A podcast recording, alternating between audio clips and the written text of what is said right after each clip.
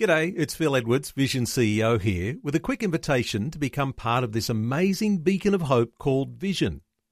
Together we can put our love into action to help people of all kinds build or rebuild their lives on the truth of God. Please consider the part you can play during our upcoming Visionathon appeal, remembering that it's your support that makes Vision possible, including this podcast. 2020, bringing a biblical perspective on life, culture, and current events. Weekdays on UCB's Vision Radio Network. Find out more at vision.org.au to another important conversation that is uh, getting ready to take place in the country. And uh, I'm not sure that the conversation's in full flight yet, uh, but talking about national reconciliation, the idea of recognising Indigenous people in the Constitution. And of course, to do that, uh, needs to be a referendum to make that happen. Well, two guests to talk to, a husband and wife, Norman and Barbara Miller. Uh, now, you might remember uh, Barbara's been a guest a number of times on 2020 and talking through some of the books that she has written. And so let's introduce our guests. Hello to Barbara. Hello to Norman. Welcome along to 2020 to the both of you. Hello, Neil. Lovely to talk to you. And Norman, nice to uh, nice to hear your voice. Good to hear your voice too. A little bit of an echo on your uh, line there, Norman. We'll just persevere with that for for a few moments. Uh, Barbara, let me come to you first. Uh, you've written a, a, couple of great books, uh, one about William Cooper, uh, who you call a gentle warrior.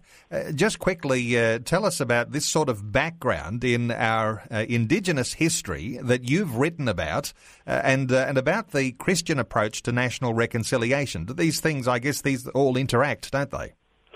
Yes, they certainly do. Uh, William Cooper was a, really a gentle warrior because he was a Christian and uh, he lived from around about um, 1860 through to um, the uh, no, 1940. Uh, and basically, he was someone who had a real um, heart for the Lord. He was uh, brought up on a mission, learned to read and write at Maloga near the Murray River, and he had a real heart for um, equality and also for the uplift, as he called it, of Indigenous people.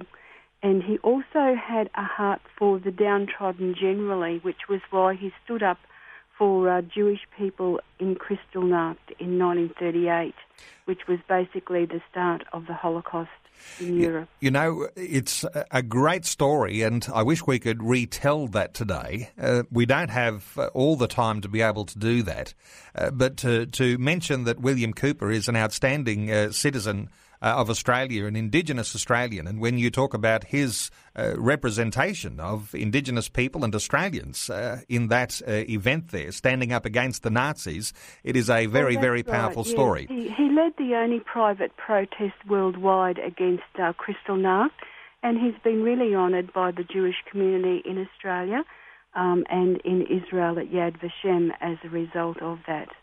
Uh, now, just quickly, uh, your other book, your latest one, is called The European Quest to Find Terra Australis Incognita, uh, Quiros, Torres and Janszoon, and uh, it's quite controversial insofar as you're talking about uh, explorers that were uh, visiting Australia's shores before Captain Cook. very quickly, in a nutshell, your your focus on that on that tale.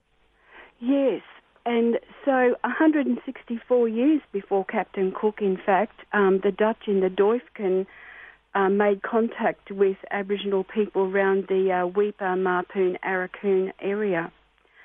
And uh, also at the same time, uh, de Quiros and uh, Torres, uh, under the Spanish government, were looking for this uh, great south land of the Holy Spirit, or Terra Australis Incognita, and uh, in fact, Quiros thought he had found it, but he was on Vanuatu instead, and hence we have the uh, declaration of the South Lands of the Holy Spirit over Australia and the uh, Pacific. Uh, Torres actually continued on without Quiros and uh, found the Torres Straits, but that was six months after the Dutch on Cape York. Very interesting talking about uh, Indigenous history and, of course, that European history of explorers and uh, how there was interaction between Indigenous people uh, well before Captain Cook and uh, just setting the scene as an uh, historian when it comes to some of these events because what we're talking about today, the recognition of Indigenous people in the Australian Constitution, the need for a referendum and, of course, the formation of a question that Australians would answer. Uh, let me bring uh, Norman into the conversation here. Norman, uh, tell me about the boomerang petition that you've uh, got underway at this time. Yes, it's it's certainly been an interesting one, and uh, this is my going into my third year of campaigning with this um, this boomerang. Uh, what I've done in 2012 was I actually launched it, and it was in 2013 where I presented this quite large boomerang. It was about two meters, and on the boomerang it had no racism in the constitution. And I had gathered, I mean, that's a lot of walking around the streets of Cairns, of football matches, and I had, I, I've gained over 2,115 signatures. Amongst those signatures, because I've been working on a, a grassroots campaign, was just people locally, um, white and black Australians, and interestingly, not a lot of uh, Indigenous nor non-Indigenous Australians were aware of the discrimination clause clauses that's been in Federation and in the Constitution since Federation, and uh, so it's it's my campaign is to raise an awareness. And uh, you'd be very surprised, as I said, people even today just not um, realizing of those uh, those issues that need to be um, uh, removed because they are un-Australian to the first Australians. And uh, so that's been one of the campaigns. A lot of the um, people that have signed it is from community levels um, to Indigenous um, communities there as well, right up to the Cape York, also Torres Strait Islands, and uh, a lot of the mayors also from Aboriginal and Torres Strait Islander um, communities, local mayors. And uh, also, I had one of the um, mayors from Ipswich, actually, Paul Pisasale was one of the signatures um, that that I have on this um, petition. Also, uh, Steve Irwin's um, father, the late Steve Irwin's father, Bob Irwin, also gave support there to it. So it's a continuing campaign. Now the aim is is no doubt to um, gain about 5,000 signatures for that. Okay, well, I guess there'd be a lot of people from Indigenous communities that will want to sign that petition. But what about uh, uh, other uh, non Indigenous Australians? I guess you'd like to see a major groundswell of people signing this petition and, uh, and, and getting it uh, before the authorities. Absolutely, and as as uh, Ed mentioned, even though there was quite a few, but there's also a lot of uh, non-Indigenous people that have um, signed it from all walks of life and uh, you know they've been very very happy to um, see uh, these things removed. Now, once I presented this, it was also presented, um, which I was working with the local MP here, but also uh, Ken Wyatt. And uh, Ken Wyatt is one of the first Indigenous um, MPs from from Hasluck, and it was actually good to work with um, Ken in his office. He allowed me to uh, work within his office a couple of days while I was down there uh, in Parliament House, and uh, also yeah, there was quite a few things that was happening at the time, and, and the boomerang was to go to Tony Abbott. And on the back of this boomerang had 360 60 signatures. And let me just um, just say that this one of the um, key uh, leaders uh, up this way was Dr. Evelyn Scott. Now she was uh, very instrumental, as as well as um, Indigenous and non-Indigenous leaders from Melbourne, um, but also a big push from up this way was when the 1967 referendum came about and many of them just travelled from Cairns, um, their own finances that, that they've met, uh, and uh, they brought petitions to the government over a 10-year um, period to, and, and when we know that it, that 1967 was a breakthrough, where 98% of Australians um, did support that, where we know that Indigenous people was counted in the census as flora and fauna, and um, you know, so that that in itself. But what has has left is these clauses there now of um, sections. They're still of uh, that that constitution. May, if I could just say this there too. Um, that section 25, which says that the states can ban people from voting based on their race. So we need to remove um, also Section 51626, which can be used to pass laws that discriminate against um, people based on their races. So there's things that I've written on this boomerang with these 360 signatures, and I actually presented it to um, uh, this Madam Speaker Bronwyn Bishop. As I said, it was to go to Tony Abbott, but there was quite a few things that was happening um, there at the time. So Bronwyn Bishop now um, has that hanging in her wall since last year. So this next petition that I've um, I'm campaigning is Australians making history because that's what it's going to take. It's going to take from all Australians um, to to bring this big push um, to see, as I said, these discrimination laws because it is un-Australians to the first Australians, and uh, I believe, as I said, this is um, something that uh, we we want to see um, happen with okay, that. Norman, you're looking signatures. for ten thousand signatures for that Yes, uh, yes. boomerang campaign. Let me just uh, let me just say that uh, there is a national conversation that has begun. There is bipartisan support for recognising Indigenous people in the Constitution. Uh, you've got Christian groups like the Australian Christian Lobby. They are, in principle, supporting the constitutional recognition. Uh, you've got uh, the Abbott government committing itself to a referendum, but the timing and the wording of that referendum is still not yet decided. Uh, there's also former Deputy Prime Minister John Anderson. He's appointed to chair the review panel. So uh, there's a lot of activity that's really starting to heat up, isn't there, when it comes to uh, the campaign for this uh, change of the Constitution? Yes, absolutely. There's quite a few things that's happening with recognise, and you know, it's it's good that uh, even uh, you know the, the the Christian churches have really gotten on board. Um, they're with this. I've probably been campaigning a little bit longer than recognise, and uh, also, as I said, it's it's good to see the um, Abbott government, but also in a bipartisan way because that's what it's going to take. Because both governments, whether uh, you know uh, Labor or Liberal or whatever government, this was in essence federation, and I believe that it's a, it's a, an indictment um, on our nation, and it is un-Australian and unjust. And so I believe that I don't think um, the statement that John um, Anderson had uh, wanted to wait uh, for the 2017 um, election on that time, because that means it will be like the 50th anniversary to the 1967 one. I believe that momentum now it has to be um, to that it has to be done, and I, I as Australians and, and non-Indigenous Australians, I believe we don't have to wait till then. We've waited um, long enough for unjust and un-Australian, um, you know, that's that's been there. And so I, I, I believe that when we speak of, of things, I we we know we serve a God of righteousness and justice, and uh, you know those are His foundations. And one of the things that I believe that as Christians, it's it's an what we really need to work on is the justice and righteousness there of God to to be able to remove injustice, um, things that uh, that good things can come about. I Okay, Norman, uh, Norman and Barbara, stay with us. We'll come back and we'll continue our conversation in just a few moments. I want to talk to you about the wording. I want to talk to you about the dates. We'll continue our conversation in just a few moments. Norman and Barbara Miller, our guests, we're talking about a Christian approach to the national reconciliation. Uh, including in our national constitution, recognition of Indigenous Australia. 2020 on Vision.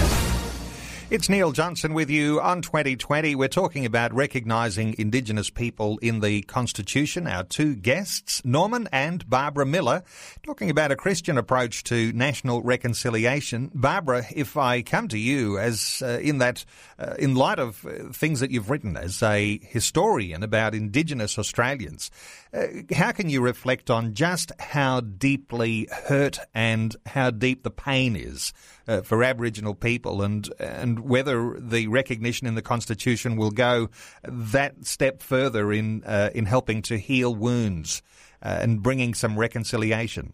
Yes, Neil, and I, I, there has been quite a deep pain over this whole area, and there have been a number of things that have helped uh, to ease that over the years, and of course, that's what the reconciliation is, is aimed at doing. I want to go back to um, when we had the uh, Europeans first came to Australia, and it was considered that the land was uninhabited, was terra nullius, and so that basically means that Aboriginal people weren't people. And I don't think you can have a more painful thing happen than to say that you're not a person. You know, it really strips away your human dignity. And it wasn't until um, the Mabo decision in 1992 that that con- legal concept was turned over to be a legal fiction. And so that's only fairly recent history. And of course, with the 1967 referendum, uh, Aboriginal people were counted and Islander people were counted in the uh, census as plants and animals, not as people. So that was a deeply painful thing too. And uh, to, in this day and age, to actually find out that Indigenous people are not in the Constitution, it's when the founding fathers of the nation uh, got together and looked at Commonwealth right, rights and states' rights. Uh, Indigenous people, again, just weren't figured as people worthy of taking any notice of in terms of recognising, yes, they were the first peoples um, in, in the land, and, and we acknowledge that. Just a simple acknowledgement is um, all that Indigenous people are asking for. So there have been a lot of wounds of, of history. Um, I do think Kevin Rudd's um, apology regarding the stolen generation in 2008 went a really long way um, towards helping to um, ease that pain. And uh, so this is another step forward that we need um, to make on the journey.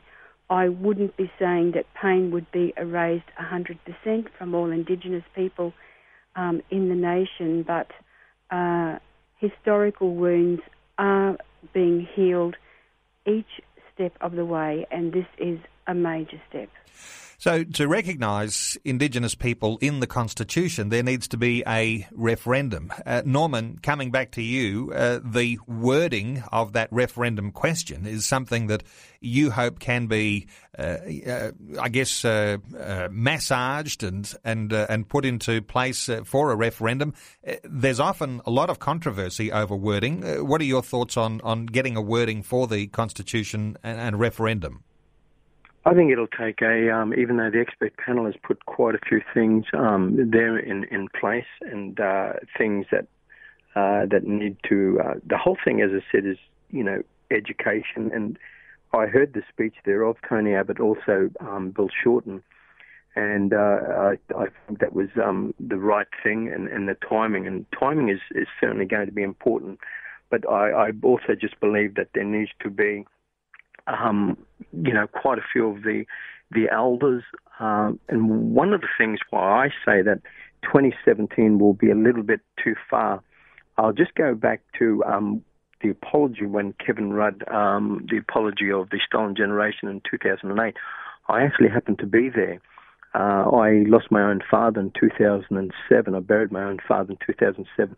Now he was one of the many of an indigenous of indigenous elders that was not able to see that take place. Uh, also, my grandfather, who was part of the stolen generation, taken away from my great grandmother at the age of five. So I was there in Parliament House. Uh, I remember Dad giving me a red tie.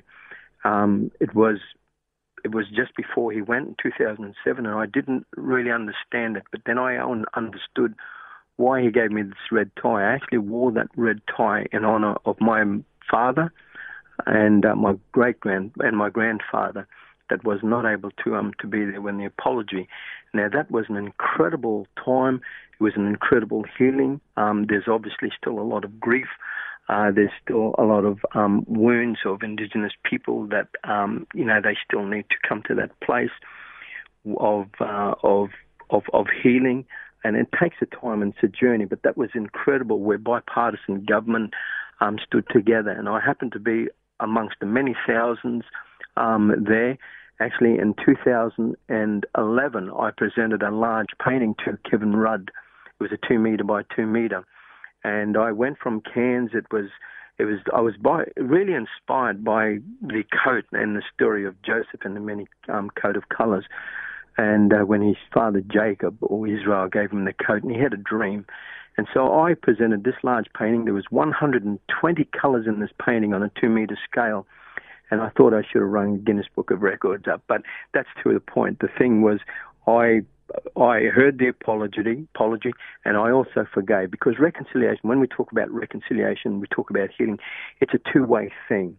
It's um, we we know of terms of identification, repentance, and standing in the gap as as in Christian terms, and so for me and uh, also generation and those um, Indigenous people that that are hearing, and many of your listeners, Indigenous, non-Indigenous people, as they start to hear that it, it's it's a it's a whole journey. It's reconciliation. It's it's walking together. It's it's the mistakes that we've made in the past and say, look, we're going to not do those things. We we must walk um, in a way that, that is that is godly.